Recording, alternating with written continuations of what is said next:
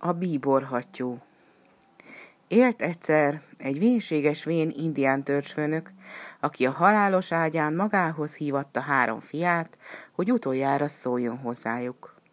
Ott ült a szőrrel bevont fekvőhelyen, arcát a lemenő nap felé fordította, és így szólt a fiaihoz. Hamarosan az örök vadászmezőkre indulok, de utolsó, hosszú után előtt szeretnék ajándékot adni nektek. Kis ideig keresgélt a szörmék között, aztán elővett egy sűnökkel díszített tegeszt, és a következő szavakkal nyújtotta át az ajándékot a legidősebb fiának. Ebben a tegezben három varázserejű nyilvessző van. Fogjátok, és őrizzétek meg jól. A nyilvesszőket az apámtól kaptam, a híres harcostól, ő pedig a nagyapámtól, a nagy vadásztól kapta őket, most pedig hagyjatok magamra, pihenni szeretnék. Másnap az öreg törzsfőnök meghalt. Nagy tisztességgel temették el, mert bátor és bölcs ember volt. Három fia hosszú időn át siratta, és utolsó szavaira emlékezve nagy gonddal őrizte a tegeszt, benne az örökséggel, a három nyilvesszővel. Egy napon aztán a legkisebb fia, Olyva, Vadászat közben friss medvenyomra bukkant az erdőben. Követni kezdte a nyomokat, és mivel igen jó futó volt, sikerült is utolérnie és megölnie a medvét, mielőtt a nap lenyugodott volna. Éppen neki veselkedett, hogy lenyúlza a medve bőrét, amikor egyszeriben bíbor színbe váltott az ég, s valahonnan különös, fájdalmas ének hangzott fel. Olyva Eldobta a kését, s követte a bíbor ragyogást az erdő mélyére. Csak futott és futott, míg egy hatalmas tó partjára nem ért. Ott a tóparton, ahol a víz azúrkék színe egybeolvadt az ég lángoló bíbor színével, hirtelen csodálatos bíbor színű hosszú nyakú hattyú jelent meg. Ez a hattyú énekelt. Az ő hangja csengett olyan szomorúan és fájdalmasan, hogy a fiút a hideg is kirázta. Olyva érezte, hogy vágy ébred a szívében, meg kell kaparintani ezt a gyönyörű madarat. Kifeszítette íját, és jó néhány nyilat kilőtt, de mintha varázslat ülne a hattyún, egyetlen nyíl sem tudott célba érni. A fiú egyre erősebben vágyott rá, hogy végre leteríthesse az állatot. Mit tegyem? Ekkor hirtelen eszébe jutott az apjától kapott örökség. Visszament a faluba, fogta a három varázserejű nyilat, és ismét megkereste a tavat. A bíborhattyú ugyanott volt, ahol hagyta. Mozdulatlanul lebegett a víz színén, mintha csak rávárna. Énekének hangja betöltötte a vidéket. Olyva kilőtte az első varázs erejű nyilat, de látta, hogy a nyilvessző egészen messze hullik a vízbe. Kilőtte a másodikat is. Ez már kicsit közelebb került a hattyúhoz, a harmadik már hozzá is ért, de éppen, hogy csak megsuhintotta a bíbortólú madarat. A hattyú ekkor kitárta szárnyát, felröppent az égbe, és eltűnt a bíbor színben égő felhők között. Elvitte magával az énekét is. Nehéz csend ereszkedett a tóra. Olyva alig akarta elhinni, hogy célt tévesztett íjával. Ő, aki mindig olyan kitűnő vadász. Bizonyosan valamiféle titok lappang a csodálatos hattyú körül. Eleinte nagyon dühös volt, de azon nyomban el is párolgott a mérge, mikor rájött, hogy a hattyú miatt elvesztette a becses varázs erejű nyilakat, amelyek pedig ugyanúgy megillették két fivérét is. Szörnyű bűntudat ébredt a lelkében. Meg kell találnom a nyilakat, gondolta.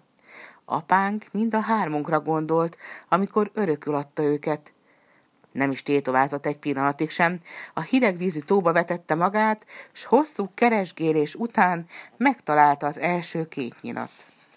Látta, hogy az egyik nyíl végére fúródva ott lebeg egy puha, bíbor színű toll.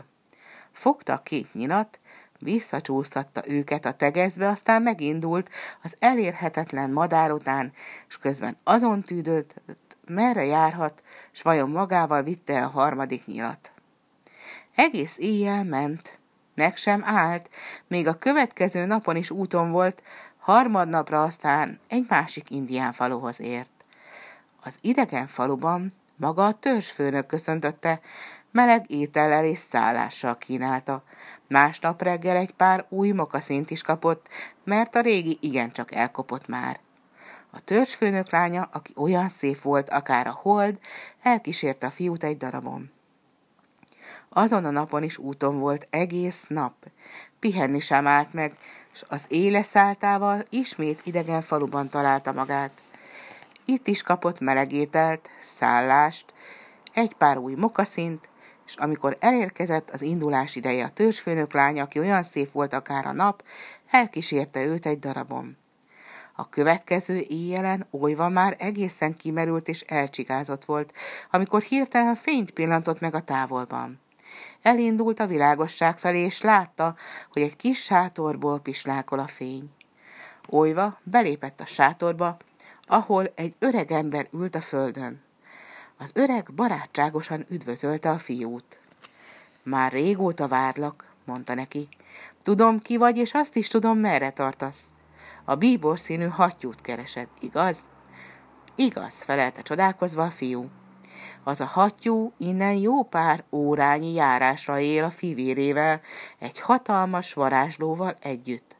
A varázsló valamikor régen egy harcban elvesztette a skalpját, és azóta rémséges kínokat áll ki, amelyektől csak akkor szabadulhat, ha egy bátor ifjú visszaszerzi a skalpját. Tudd meg, hogy a hattyú azért énekel olyan fájdalmasan, mert együtt érez szenvedő bátyjával. Olyva feszülten figyelt, és az öreg minden egyes szavát jól az eszébe véste.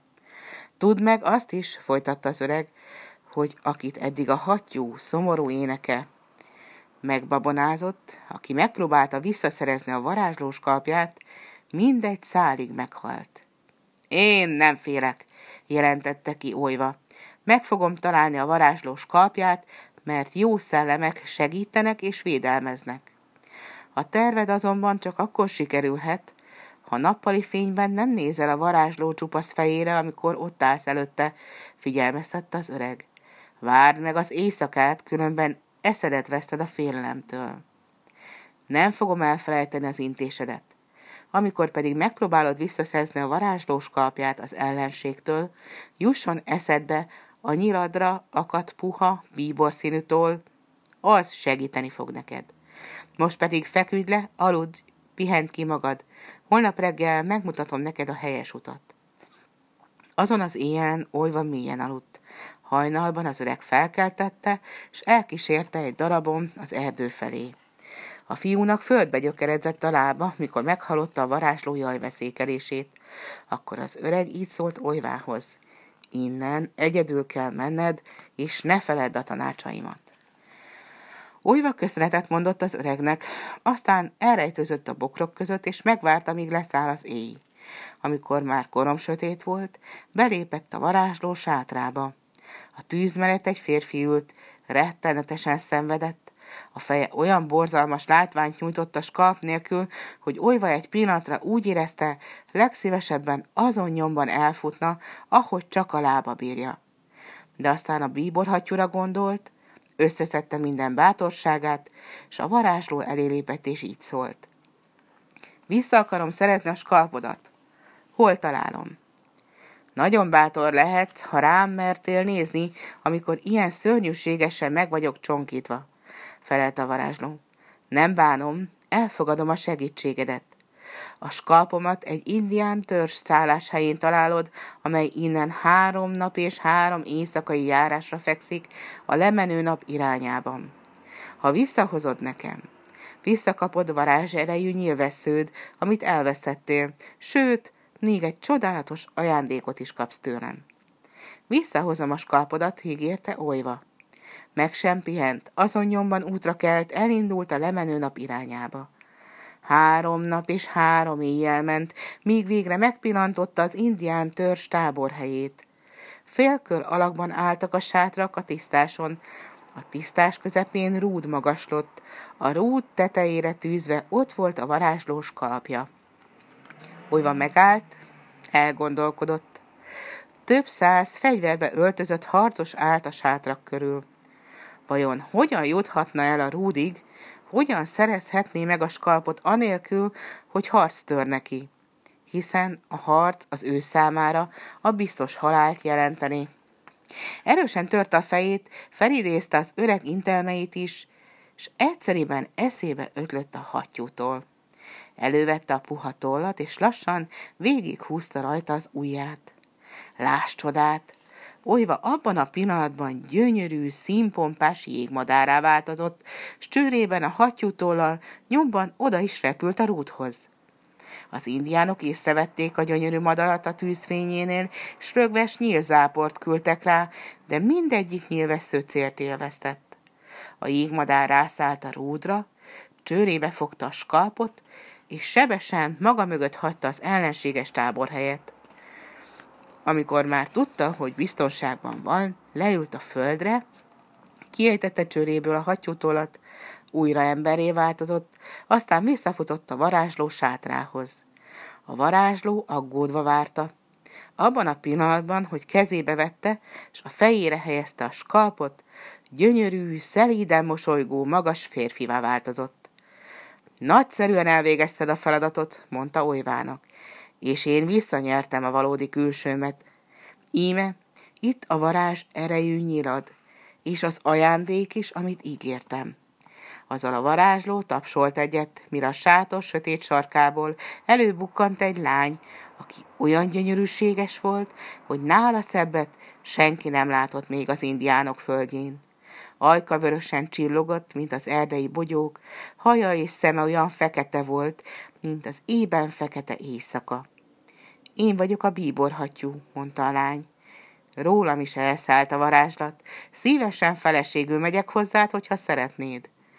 Szeretném, nagyon szeretném, kiáltotta olyva, és olyan boldog volt, hogy majd szétrepesztette szívét a nagy öröm.